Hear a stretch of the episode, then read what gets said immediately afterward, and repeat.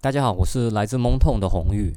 那我今天想跟大家推荐一本书，叫做《噪音翻土：战后台湾声响文化的探索》。那它的作者呢，是由何东红啊、郑慧华、罗月全老师等人著的。那在最早当年一四年的时候，他们本来是策了一个相当大的展览，然后在台北跟高雄都有展。那非常荣幸的，我也看过这个展览之外，这本书出版的时候我也买了。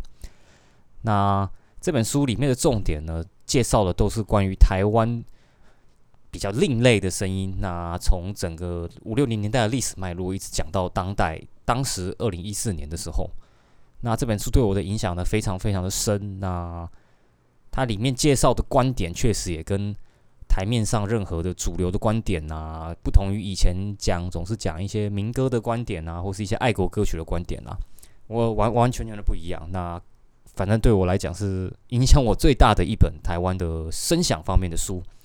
那里面当然他也讲到了很多关于声响文化还有政治方面的关联性以及探索。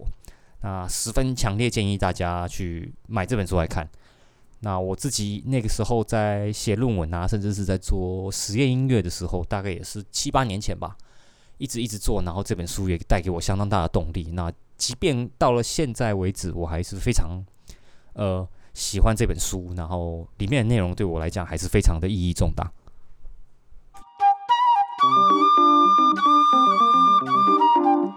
Thank